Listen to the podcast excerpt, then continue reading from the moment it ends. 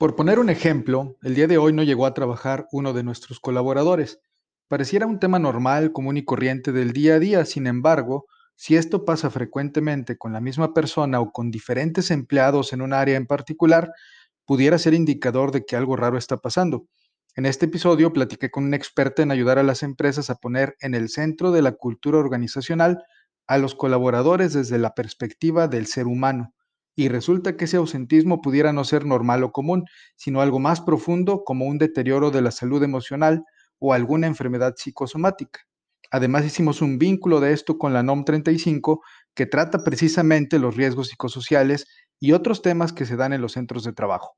Acompáñenme a descubrir las ideas y experiencias que nos compartieron el día de hoy. Hola a todos, mi nombre es Héctor Villanueva Gómez. Bienvenidos a Auditando y Controlando, nuestro espacio de comunicación para analizar y compartir temas del día a día relacionados con las áreas de control, auditoría, riesgos, cumplimiento y la manera en que las personas que trabajamos en estas áreas de especialización convivimos con el resto de los departamentos en las organizaciones. Mi intención es 1 generar e incrementar la pasión de los que conocemos la importancia de estos temas y dos, que juntos compartamos nuestras experiencias y promovamos el valor que estas áreas generan a las empresas sin importar si son pequeñas, medianas o grandes. Acompáñenme a disfrutar nuestro siguiente episodio. Comenzamos.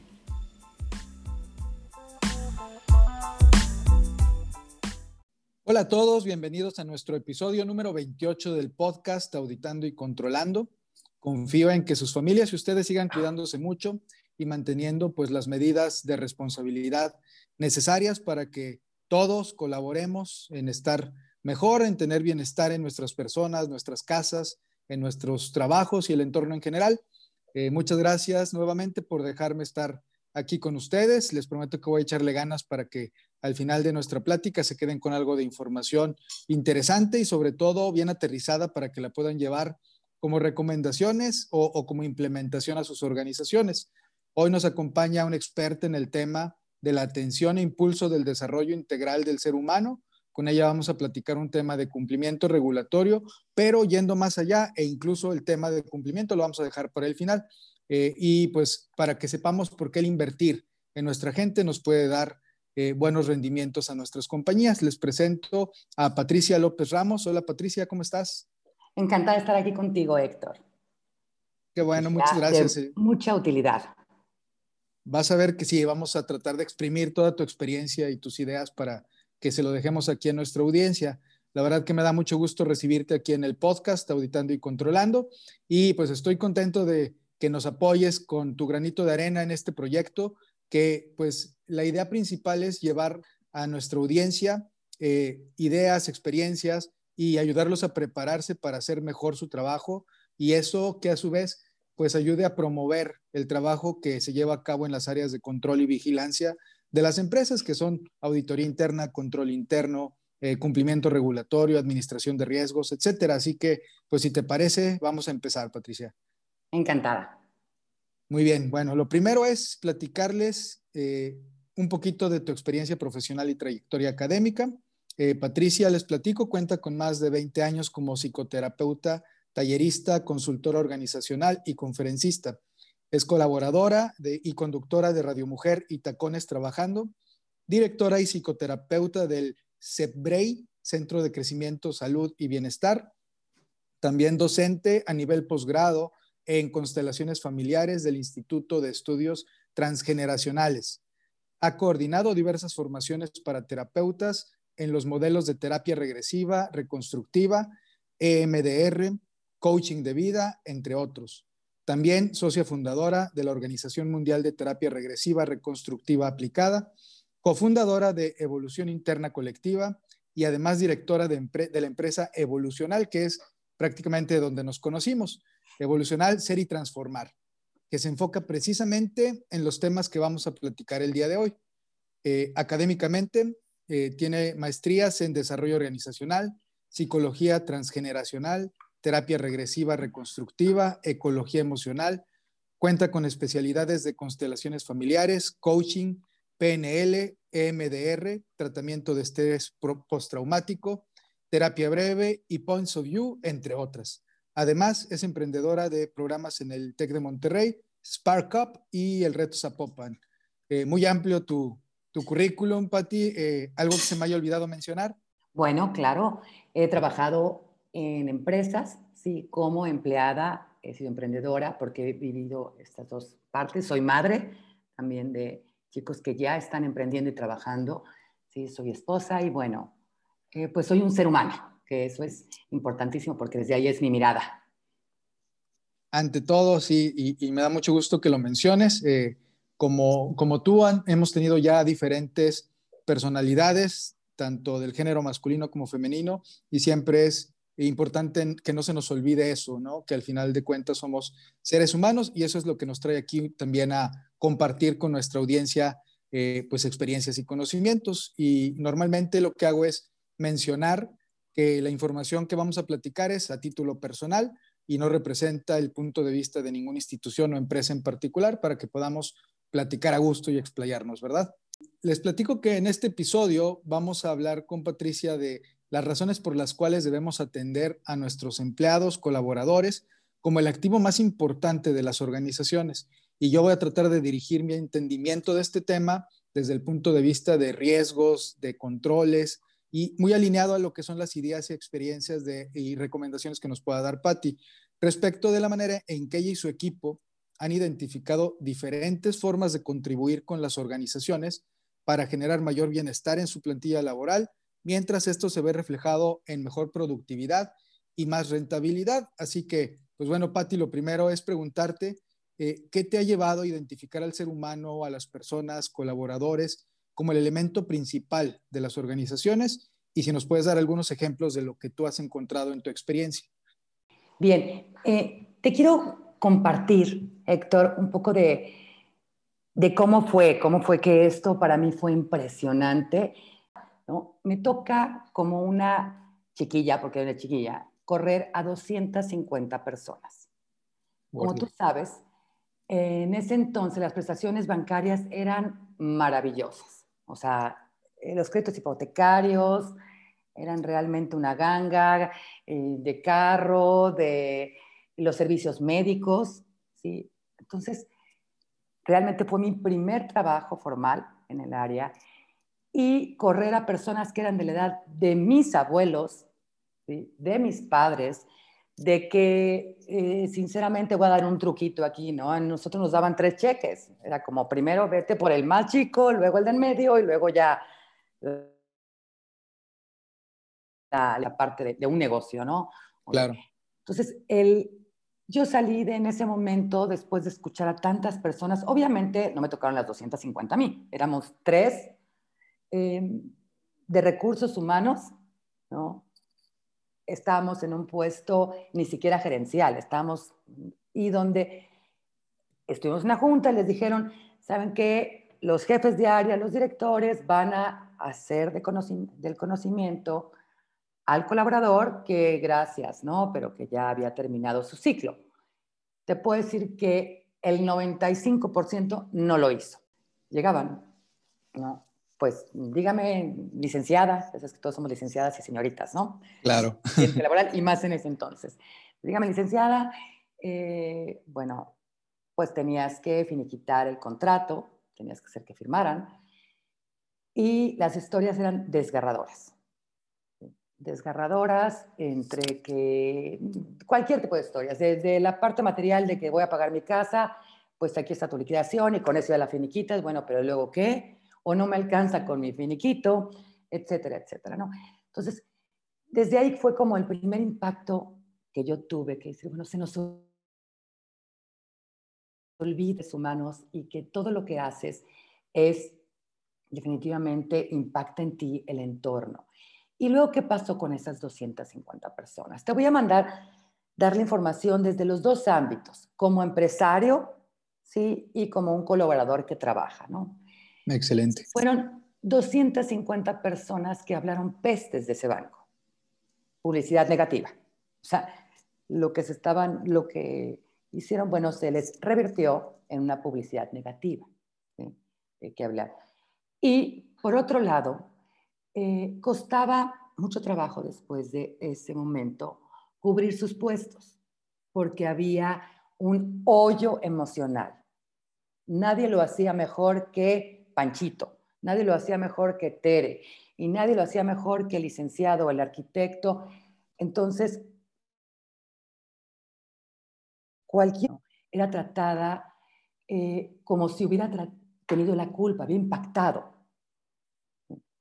Obviamente eso llevaba a una rotación de, rotación de personal, tenemos que volver a contratar, esto es un gasto para la empresa, paraban la productividad, porque hay una sombra, sombra emocional, ¿no? donde a todos nos afecta. Entonces, esa fue como la primera ocasión que dije, no podemos tratar a las personas como, no, como si fueran números de nómina, ¿sí? porque afecta al entorno laboral, pero también ¿no? a la productividad de la empresa. Claro. la segunda, eh, en otras dos empresas que estuve colaborando ya en un despacho de consultoría, fue maravilloso ver la otra parte de la moneda donde hacíamos outplacement, que era preparar a los colaboradores. Eh, cuando había un recorte personal, que hubo una empresa automotriz y un banco también, el otro banco, que a nosotros nos contrataron para preparar a su gente que ya estaba decidida por estrategia de la empresa que iban a salir. Y les daban seis meses, donde en esos seis meses era para buscar trabajo, estoy hablando también de ahí de principios de los noventas, ¿no?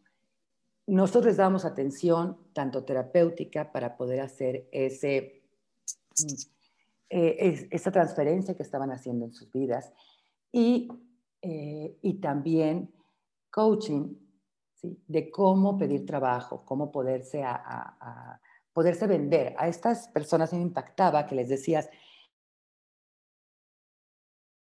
que años en la empresa que estaban. Decían, sé poner una chapa del modelo tal. Entonces era desde sacar, a ver, no, no, no, no sabes poner una chapa nada más. Sabes procesos de calidad, sabes just in time, sabes trabajo en equipo, etcétera, etcétera. Era sacar lo mejor de ellos. Entonces, con esto del outplacing también comprendí que eh, era mejor invertirle seis meses y que no fueran a trabajar porque también fue un número similar, que salían y estaban saliendo a la calle gente que traía la camiseta todavía muy puesta de la empresa donde habían salido, era buena publicidad para la empresa. ¿no? Y el entorno, los que se quedaban, se sentían agradecidos y se sentían muy, muy confiados, no con miedo, como en el, el ejemplo anterior. La estrategia de la empresa funcionó, ¿sí? Entonces, como que en esas dos partes dije, se puede tener la misma situación y se pueden dar dos respuestas totalmente diferentes. Correcto. Y, eso se ve reflejado, como bien lo dices, eh, tanto en impactos positivos como negativos, eh, en el momento en que sucede la toma de decisión, en el periodo que pasa desde que se decidió y hasta el momento en que se ejecuta y posterior a que ya se haya llevado a cabo eh, pues la salida en este caso de los colaboradores. Eh, como bien dices, el, hecho de sentirte tú como un mueble que se deshicieron de él porque ya no servía, eh, te deja un sabor de boca muy diferente a me dieron la oportunidad de prepararme para poder enfrentar esta nueva aventura ya sin la compañía, ya sin el apellido de la empresa a la que colaboré y con la que yo trabajaba muy a gusto, es, es, muy diferente y se va a ver repercutido en cómo hablo yo de mi empresa y además cómo también la percepción del entorno eh, de las diferentes organizaciones van, van a percibir a, la empresa donde estoy saliendo, porque así como eh, tratas a, tus empleados, eh, pues da un perfil de cómo puede ser mi relación comercial contigo como cliente o como proveedor o, de alguna otra de, las diferentes aristas de los stakeholders, ¿no? Eh, habla, habla de la administración, habla de, de la cultura organizacional que viene desde el consejo de administración y todo esto pues se ve reflejado en la manera en que vamos a trabajar hacia adelante y pudiera venir a afectar, como bien dices, la productividad y la rentabilidad de la compañía eh, por haber tenido una estrategia eh, no muy acertada en cuanto a esa, a esa decisión que se tomó. Precisamente los que se quedan, también se quedan ciscados, se quedan sin miedo, a ver en qué momento me va a tocar. Entonces, es, somos parte de un sistema, clientes, proveedores, colaboradores internos, clientes internos también dentro de estos colaboradores. Entonces, tiene un impacto negativo o positivo. Y todo esto también se refleja. Fíjate, Héctor, eh, el ausentismo está comprobado que la mayoría de las veces es, eh, es injustificado de la parte física, eh, pero hay algo que tiene mucho que ver con la salud mental. ¿sí? Y el ausentismo provoca grandes pérdidas económicas, baja la productividad, hace un clima laboral inadecuado. Y en muchas ocasiones, ¿sí? las ausencias que se tienen son por situaciones emocionales, ya sean por enfermedades psicosomáticas o, o físicas. Que bueno, si bien sabemos, y más ahora con lo que... Eh, con lo que hemos aprendido, pues la mayoría de las enfermedades físicas también tiene su gran porcentaje o inicio o raíz de la parte emocional. Entonces, el costo promedio por las ausencias es del 35% de la nómina base. Y este dato eh, no es nuevo. Ya, ¿no? Porque estamos hablando de un dato del 2012. Pero estamos hablando del 35% y cómo son los costos indirectos del ausentismo. Desde que tienes que eh, ver quién va a reemplazar en ese momento a quienes no están, cómo son las, las horas extras, las tienes que pagar, los servicios perdidos, ¿no? Los, los accidentes que esto puede ocasionar porque no hay tiempo de capacitar a las personas para que cubran a los que no están. Y esto puede representar un costo directo de hasta el 200%. Entonces, aquí también tenemos que ver, ¿es una empresa? Sí. ¿Es una organización, si es un sistema, y al no atender estos temas, afecta, perjudica definitivamente al clima laboral. Ahí es donde eh, tenemos que prestar atención, además de como humanos, ya que las causas principales del ausentismo pues es mm, la falta de atención a esa salud emocional, el estrés, que desgraciadamente eh, creemos que vivir en un estrés es ser productivos o activos, que podemos con todo, ¿no? Lo, que está muy de moda y es completamente erróneo es ser multitask. Podemos con todo. Ahora, una es la depresión y más en estos tiempos que estamos viviendo, las pérdidas, la ansiedad y las enfermedades psicosomáticas. Eso está comprobado, que son las causas principales del ausentismo. ¿Cuánto nos cuesta la falta de atención a la salud emocional. Es muchísimo. ¿Y cuántos días perdidos puede haber? Sí, afecta desde, desde pedidos que no, no terminas por atender, quedas mal con tus clientes, temas logísticos, si ya habías contratado un transporte para llevar cierta mercancía, se retrasa, entras en penalizaciones, eh, como bien dices, el estrés de los que sí fueron a trabajar se eleva, pueden ocurrir más accidentes, eh, eso elevar tu, prima de riesgo. Entonces son situaciones que se van encadenando y que normalmente no se cuantifican y por eso no son evidentes para la administración. Eh, simplemente se tiene un indicador de ausentismo, un indicador de horas extras pagadas o los tiempos que nos tardamos en cargar un transporte y luego que se vaya. Eh, desfases en la entrega de nuestros clientes, pero no vemos que eso pudiera estar relacionado con algo que, le pasa a, mis colaboradores y que no necesariamente es un tema de la empresa. En algunas ocasiones puede ser, sí que eh, pues los molestan los compañeros, el jefe los maltrata, eh, pero también puede ser que tienen un problema en su casa, familiares enfermos, están en medio de un divorcio, eh, hijos con problemas. Entonces, si, si, no nos damos a la tarea de identificar eh, esas banderitas que se van levantando, pues eso se puede, se puede tornar en nuestra contra y, tener esas repercusiones que van directamente al estado de resultados de la compañía, más las situaciones laborales o, con el seguro social, con, entidades regulatorias, eh, etcétera, que se pudieran generar. Entonces, eh, es bien interesante cómo un, tema de hoy no vino a trabajar puede tener un origen eh, bastante profundo y, generar efectos tipo mariposa a lo largo de la organización y que no nos estemos dando cuenta. Claro, me encanta lo que dices, porque no nos vamos a la raíz y no nos, no nos damos cuenta que en el trasfondo, de ese número hay situaciones que están afectando. Si le afecta a uno, algo que te afecta a ti, por lo menos le afecta a siete personas alrededor de ti. Y yo no sé si esas siete personas son las de casa o las del lugar de trabajo, el entorno laboral. ¿Cómo va fulanita?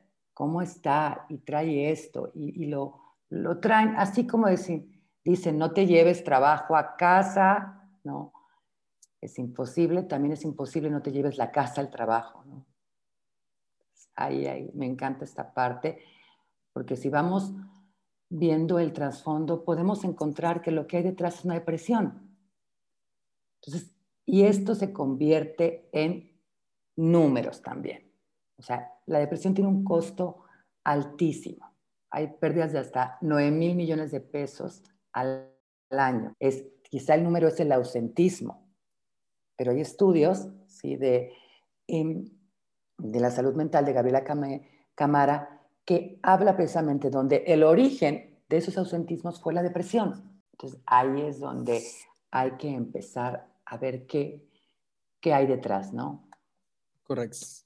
Muy bien, pues en ese, en ese entendido, eh, pues algo en lo que nos debemos enfocar como empresas es en monitorear que la salud emocional de nuestros colaboradores pues esté estable. Eh, creo que es importante ponerlo eh, en la mesa de la administración y, del consejo de administración como un punto relevante, que, el nivel de estrés no rebase lo que cada uno debe ejecutar en los niveles eh, que le corresponden y también pues comunicarnos con la gente que tenemos eh, colaboradores a cargo para que tengamos esas herramientas que nos ayuden tanto a identificar como a ayudar a, dar esa guía a, la gente con la que estamos colaborando, porque esto pues al final viene a repercutir en eh, una colaboración más favorable en los resultados de la empresa eh, por parte de, de, nuestros empleados, ¿verdad? Así es, Héctor. Y mira, creo que todo viene en cadenita. ¿sí? La confusión enferma. Si no hay congruencia, congruencia es pensar, sentir y actuar en la misma línea. Y entonces de ahí también viene el, si tú contratas a una persona y la persona tiene una descripción de puestos, sabes a qué va a ir, te unes con un perfil, le das a conocer para qué está ahí, cuál es su misión, cuál va a ser su aportación como persona. ¿Por qué te necesito contratar a ti y por qué la empresa necesita que tú estés? Ahí vamos viendo con, cómo con claridad se puede avanzar. Pero ¿qué pasa? Normalmente esta información no se les da, para qué te contraté. Hay una sobrecarga de trabajo y en esa sobrecarga qué es mío, qué no era mío, qué me pertenece, para qué, y no hay un sentido del que estoy ahí. Por otra parte, se empiezan a generar como unas inseguridad en el trabajo, eh, ¿Para qué me contrataron? ¿Cuál es mi futuro en esta empresa? No hay un control, ¿no? Hay exigencias, hay, se empieza a generar una mala relación entre el personal, ¿no? Por esa confusión. Entonces, cuando tú estás trabajando con estos temas, van de la mano con una estructura dentro de la empresa que, te va a poder ayudar a llevarlos a cabo. Eh, desde cómo vas a repartir las tareas, estás invirtiendo a tus líderes, los estás haciendo, eh, los estás fortaleciendo emocionalmente y cómo generando líderes transformadores donde la creatividad es fundamental, la gestión emocional, que ahí lleva mucho también la empatía, porque no nada más es gestionar mis emociones, sino las de mi gente. Y que a cada uno de sus colaboradores sean autónomos. Autónomos se refiere a que eh, es muy diferente ser independientes autónomos, ¿no? Que dentro de lo que saben hacer, para lo que se les contrató, tienen como esa responsabilidad y esa, ese sentido, esa misión que ahí se está marcando, ¿no? O sea, tengo un para qué estoy aquí. Entonces es generar creatividad, gestión emocional, manejo de conflictos y autonomía, obviamente en base a la comunicación asertiva. Eh, eso ayuda fundamentalmente, pero en esta empresa sí se vale ponerse nerviosos, si se vale eh, decir no sé, si se vale decir necesito ayuda, no puedo.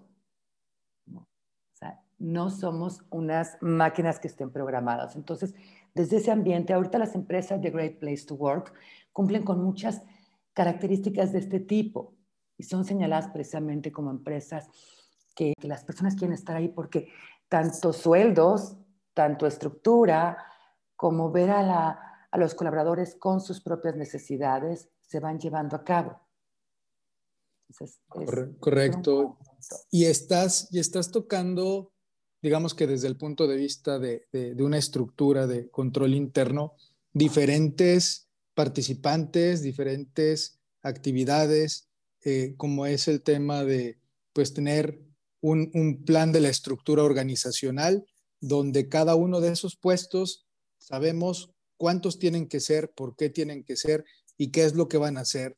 Lo ¿Para pones qué? En un, así es, lo pones en un perfil de puesto que le explicas a la gente que incluso es dinámico porque pudiera ser que tu empresa era de cierto tamaño hace cinco años cuando entraste a colaborar conmigo y ahora tenemos retos más importantes. Si evoluciona tu perfil de puesto, te tengo que ayudar con un plan de capacitación siempre y cuando tú también pues estés dispuesto a aceptarlo, ¿no? Porque hay personas que llegan a un lugar y, haciendo lo mismo toda su vida van a ser felices.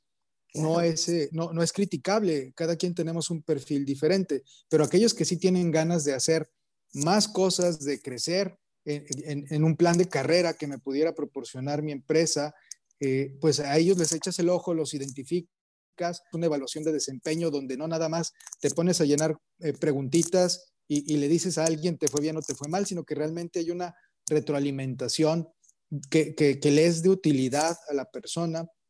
Eh, eso te ayuda a administrar los riesgos laborales desde que están dentro de tu empresa hasta el momento en, en, que pudiera haber una terminación de esa relación laboral, porque la gente se sintió comprendida, se sintió con esa confianza que dices, se vale decir no sé, se vale que, que me vengas a pedir ayuda, Incluso van a haber cosas que ni yo sé, sé, hacer como tu jefe, pero vamos a encontrar la forma de juntos poderlo sacar adelante. Eh, insisto, siempre y cuando la actitud de todas las partes, pues así lo permita. Y, también tocaste temas de, todo lo que es el proceso de reclutamiento, selección, contratación, que tiene que haber eh, personas que identifiquen lo que realmente necesita la empresa, no contratar por contratar, eh, si, bien los medimos, ¿por qué tan rápido me traes a un candidato idóneo? Pues que realmente sea idóneo, que realmente cumpla con la expectativa que yo tengo de lo que va a hacer ese puesto. Eh, y, pues finalmente todo esto se va a ver eh, reflejado en que la empresa, con esa autonomía de cada puesto, va a permitir que, que las capas superiores pues también hagan lo que les corresponde sin tener que estar subsidiando eh, eh, en línea recta hacia abajo, hacia arriba o, de manera horizontal actividades que no corresponden, porque luego eso también genera mucho estrés. Está el estrellita que se la pasa haciendo las cosas muy bien y conforme mejor hace las cosas, le pones más actividades y le pones más actividades y resulta que hay otra persona por acá que está haciendo el 10% de lo que le corresponde y por eso está saturando a uno. Entonces, tienes dos elementos que evaluar. Uno, porque este señor nada más quiere hacer el 10% del trabajo, no quiere, no puede, eh, ¿qué, le falta para, para podérselo poner en la mesa y ver si lo sacamos adelante? Y tampoco abusar del que me está dando resultados y, que a lo mejor si no le doy un, buen monitoreo y una buena perspectiva de crecimiento, aparte de que lo puedo tronar, se me va a ir. Entonces, por cualquiera de los dos lados pierdes si es que no lo tienes tú eh, visible para tomar decisiones, ¿verdad? Así es, y además, fíjate, como el ejemplo de, eh, del que solo ponías que iba a decir marca, pero no quiero decir, bueno, que ahí sería presumible, ¿eh? ahí sí creo que hay que reconocer, pero bueno, voy a evitar. Eh, que ponía la chapa de este carro, que decía yo, ¿qué sabes hacer? Poner una chapa. Dije, ah, entonces tú lo que haces es que la persona que compre tal modelo de auto le encante abrir su carro. Todavía no eran de pips, ¿eh? de pip, pip, no, todavía metía uno la llave. Me quedé así, me dice, sí, que pueda meter con suavidad su llave y girarla y tenga la certeza que eh, ahí estamos con las emociones. Tú sabes que, que ventas con lo que juegan y a lo que nos llegan son a las emociones. Entonces, cuando él vio que además de que era un engranaje, perfecto dentro de la organización, además estaba siendo de utilidad para el cliente final, ¿no? que iba a tener la certeza que nunca le iba a fallar la chapa, ni se le iba a quedar la llave atorada, ni se le iba... a... Entonces, todo lo que hace uno impacta en uno, en su entorno más directo y en el mundo, en este caso, en el cliente. Entonces, cuando tú le das esa importancia al colaborador, con esas directrices de para qué estás aquí, qué esperamos de ti y qué impacto va a tener, si tú quieres decirlo así, para que nuestras ventas suban, por no decir para un cliente satisfecho, que, es lo mismo. Entonces, hay que olvidarnos que trabajar de raíz, la parte emocional es una invitación a, una onda hippie de únete a los optimistas y peace and love. No, es más allá. O sea, es, realmente se ve reflejado en dinero. Ok, y así como lo planteas, eh, es clave de desempeño donde se pueda ver eh, reflejado esto. Digo, a lo largo de la plática hemos mencionado algunos, pero para darle una pequeña estructura de, de algunos ejemplos, eh, que nos pudieras ayudar? Bueno, obviamente, ¿no? Eh, el manejo del tiempo. En los años 70, 80, estaba en los 90, eh, los colaboradores, era una grosería que te fueras después del jefe. ¿sí? O sea, tenías que quedarte ahí y resulta que el jefe se había ido de comida, había llegado cuatro horas después, ¿no? Pero tú tenías que estar ahí, ¿no? Y se hablaba de este, entre, no, es que tengo que irme después de mi jefe. Ahora ya esto está cambiando. Si tú tienes tu jornada laboral de ocho horas, ¿no? Y sabes gestionar tu tiempo, lo sabes organizar, entonces la carga de trabajo que se te está indicando es acorde a lo que requiere ejecutarlas. Entonces, si tu gente se está quedando a trabajar más tiempo, tú sabías que en México el 75% de los colaboradores sufren de estrés laboral y mucho tiene que ver por trabajamos más horas hombre que en otros países, inclusive que en China. Entonces, ahí es donde se tiene que quitar esa idiosincrasia de que si trabajas más, eres más productivo. No, un indicador es, ¿qué está pasando? Yo eh, mi gente está trabajando hasta las 12, una de la mañana y el trabajo no sale. O, ¿sabes qué? Estás tronando a tu gente. No es gente comprometida y productiva y wow. No, la estás tronando y va a llegar un momento que va a haber un burnout y esto te lleva a estrés laboral. El estrés se contagia. ¿Qué es el estrés? El estrés es, es la, la situación de un individuo donde una situación externa es mucho más grande que las capacidades internas con las que cuenta.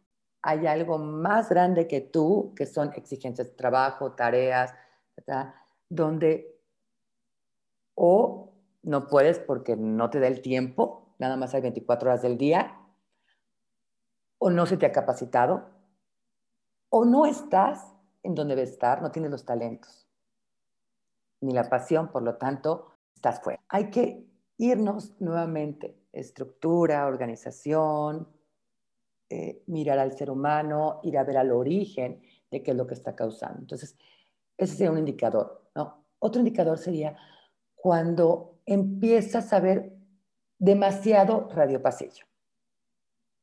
¿no? Y los radiopasillos son sensacionales y son deliciosos, porque te enteras de todo y de nada. y, y hay cosas que en psicología clínica la usamos mucho. El dolor se da por un hecho. El sufrimiento se da por la interpretación de ese hecho. Yo aquí lo cambio a radio pasillo.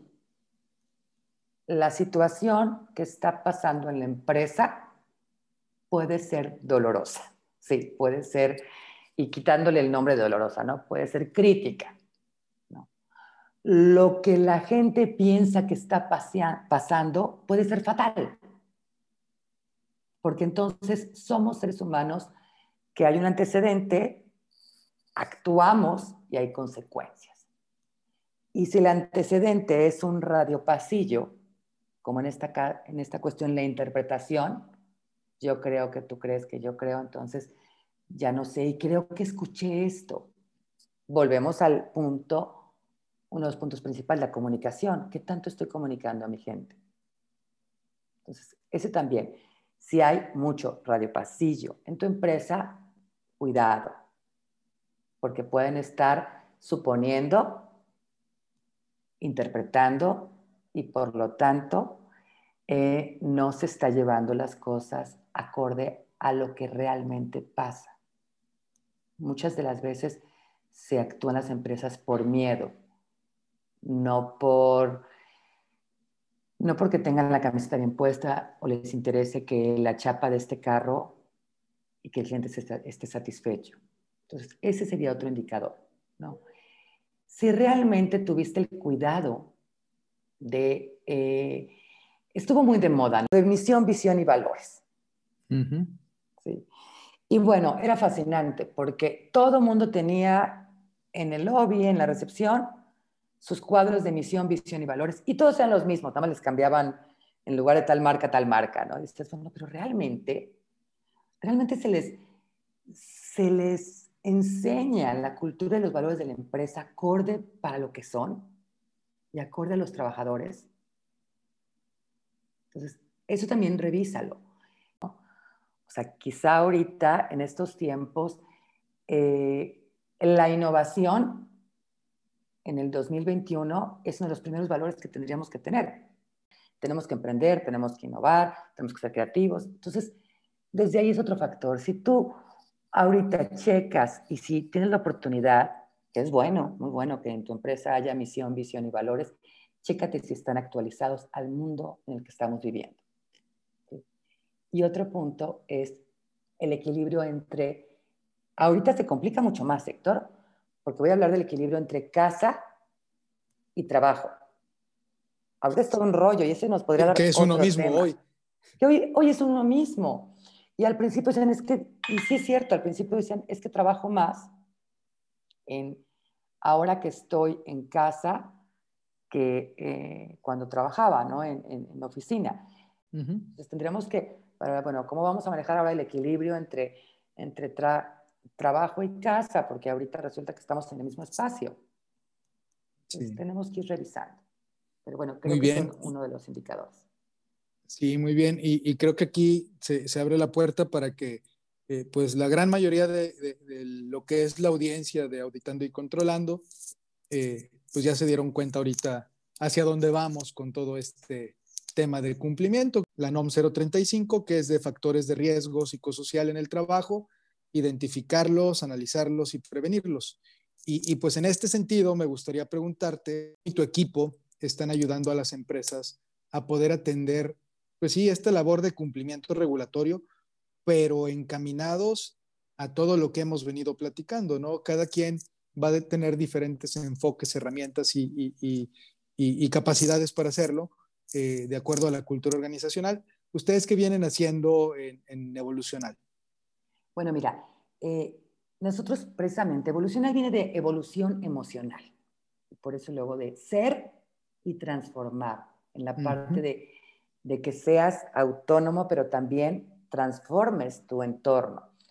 Eh, esto surge desde el 2019, en octubre, bueno, desde que ya la, ya, eh, la hacen norma ¿sí? y empieza a correr. Y la empresa tiene que, a estos tiempos ahorita, ya haber hecho unos cuestionarios que la Secretaría del Trabajo y Previsión Social los ponen para, como tú bien lo dijiste, identificar, analizar, prevenir y atender los riesgos psicosociales. Los riesgos psicosociales, ¿qué son? Es estrés laboral, es ansiedad, es depresión, es entornos laborales no favorables que va a afectar. Y esto no creas que es por buena gente, ¿eh? Esto es porque también afecta a la economía del país. Como te decía, el 75% de los trabajadores en México sufren de estrés laboral. Y hay de 50 y 60% de jornadas perdidas son a causa de riesgos psicosociales. Y esto representa pérdidas en la productividad altísimas, 16 mil millones de pesos al año. Estos datos son de la Organización Internacional del Trabajo. El estrés laboral significa una reducción entre el 0.5 y 3.5% del Producto Interno Bruto. Entonces, ojo, sí, sí, es importante la parte del ser humano, pero el gobierno también dice, a ver, espérame, porque también nos va a afectar, ¿no? También nos está afectando que tú no hagas nada. Entonces, nosotros en Evolucional lo que hacemos es facilitar el que apliquen los cuestionarios que la norma impone de una forma sistematizada que con un link tu gente eh, y además con identificación con tu empresa a través de tu branding, o sea, se meten, pero van a ver el nombre de la empresa. Desde ahí ya empieza a identificar, ¿no? Otra cuestión que requieren y tienen que aplicar los cuestionarios, que cada una de tus personas sepan qué es un riesgo psicosocial, porque suena como a medicina. Nosotros a través en el mismo link donde van a contestar su cuestionario, van a saber qué son los riesgos psicosociales. Que tengas una política de prevención de riesgos. También les ayudamos a eso, acorde a la empresa. Entonces, esa es como la primera parte donde esto que te va a dar, una, que no te multe, porque van desde 400 pesos hasta 400 mil pesos. Otra, que tengas una mayor salud en tu empresa. Entonces, cuando ya se hacen esos cuestionarios, que esos ya debieron de haberse hecho, y si no, nosotros podemos ayudarles para hacerlos rápido, ¿no? para que tengan ese valor agregado de saber, tener esa radiografía de cómo está tu gente emocionalmente. Insisto, y además de que no te multen, eh, viene la parte de, ahora, ¿qué vas a hacer? Si hay personas que salen con alto grado de riesgo psicosocial, y sabes qué, como estamos viviendo ahorita, te digo algo, sí, salen muy altos. Estamos hablando de estrés laboral, de depresión, de ansiedad. Entonces, bueno, después de eso, tiene que haber planes de acción. Si salen en un rango alto, tienen que llevar psicoterapia. Y con mucho respeto a mis compañeros, yo también soy coach, no son coaches. además de ser psicóloga, soy coach porque así lo, determinó la Secretaría del Trabajo y Previsión Social. Tienen que ser psicólogos con, eh, eh, con todas sus credenciales que otorguen, ¿no? En lo que es la psicoterapia. Esta es responsabilidad de ambas partes, del colaborador y de la empresa. El colaborador tiene que, tiene que llevar la terapia, porque así lo exige la norma, ¿sí? Y llevar el papelito que lo certifique que está. Entonces, las empresas lo que está lo que estamos haciendo con ellas es, nosotros te proporcionamos también ese servicio. O sea, de acá que va y ve si va a ir y no va a ir y, cuando nosotros lo podemos hacer en modelos de terapia breve. ¿Qué significa esto? Son directamente hacia la solución entre 3 y 10 sesiones. Es mejor llevar al terapeuta o hacerlo en línea ahorita a que se vayan al seguro o al DIF o al ISTE o donde sea a tomarlas, ¿no? Les ahorras tiempo y dinero también. Otro punto es, bueno, ¿cuál es tu plan de acción? Nosotros también le solucionamos esa parte a través de conexión, conexión evolucional, que es un amigo virtual Y esto es fascinante, porque también estás trabajando la cuestión de pertenencia. Eh, adoptan el nombre de la mascota de la empresa o se hace ahí una, ¿cómo quieres que, para que sea amigable, para que se puedan identificar, cómo quieres que se llame tu amigo virtual? ¿Qué es un amigo virtual? Es un chatbot, me refiero que la, eh, la persona puede meterse las 24 horas del día, los 7 días de la semana, y puedes identificando cómo te sientes hoy, me siento enojado, triste, qué quieres hacer su hijo adolescente lo trae en jaque y se distrae y se puede accidentar y te puede salir muy caro. Entonces, a través de esa plataforma entran y ven mm, consejos, tips, etcétera, etcétera, que pueden ayudarle a mejorar esto. ¿sí? entonces, además de otras herramientas, además de estar midiendo el termómetro emocional de la gente, ¿eso para qué te ayuda? En una empresa nos pasó que crédito y cobranza, todos salieron cuando usaban, porque vas midiendo las tendencias de uso, ¿no? Eh, enojado, enojado, enojado. A ver, no es posible que lleven un mes, se maneja, ojo, la confidencialidad, sí, se vemos los departamentos, ¿no? Pero no sabemos si, si Juanito o Pedrito es el que está enojado, ¿no? Entonces, ahí es donde empezamos a ver que eh, que esa área algo estaba sucediendo. Y sí, sí estaba sucediendo. Y nos fuimos a los números y se ha bajado. Y había acoso laboral. Además de sobrecargas de trabajo, además de ta, ta, ta, ta, ta, ¿no? Entonces, el tener un termómetro emocional en las empresas, puedes identificar problemáticas e irte a la raíz. No nada más llegar y gritar, ¿y por qué no venden? No. ¿O por qué no llegan a su meta? No, no, vamos viendo. Entonces, bueno, esto es mucho de lo que, de lo que hacemos y más, pero todo acorde a las necesidades de cada empresa. Así como cada persona es única, nosotros miramos a cada empresa como única. Correcto.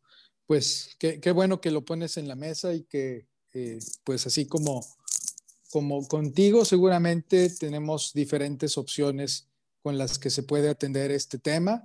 Eh, eh, a mi apreciable audiencia le quiero pues dejar aquí sobre la mesa y, en los comentarios del, podcast la información para que los puedan contactar en caso de que necesiten algún tipo de apoyo eh, en cualquiera de las diferentes etapas y evitar, como bien dices, las multas, pero más que nada, como lo hemos tratado durante toda la conversación, para hacer un mejor lugar donde todos colaboren, colaboren o colaboremos juntos para llegar a los resultados eh, tanto operativos como financieros de la empresa y que pues cada quien cumpla su expectativa eh, personal y profesional dentro de, la organización a la que pertenece.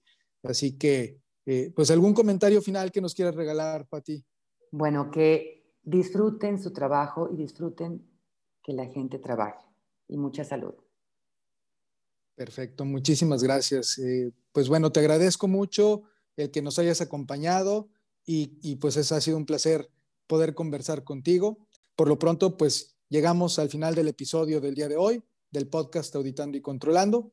Muchas gracias por habernos acompañado una vez más. Les recuerdo que es importante que nos ayuden a compartir eh, pues el link, la información con sus colegas, colaboradores, en sus escuelas y demás y cualquier comentario, pues que me lo hagan llegar a, a hvillanuevag.gmail.com. Eh, por ahí en LinkedIn se pueden dejar comentarios. Les envío un fuerte abrazo y recuerden que juntos podemos promover con más fuerza el valor que generamos en nuestras áreas. Yo soy Héctor Villanueva Gómez y los espero en el siguiente episodio.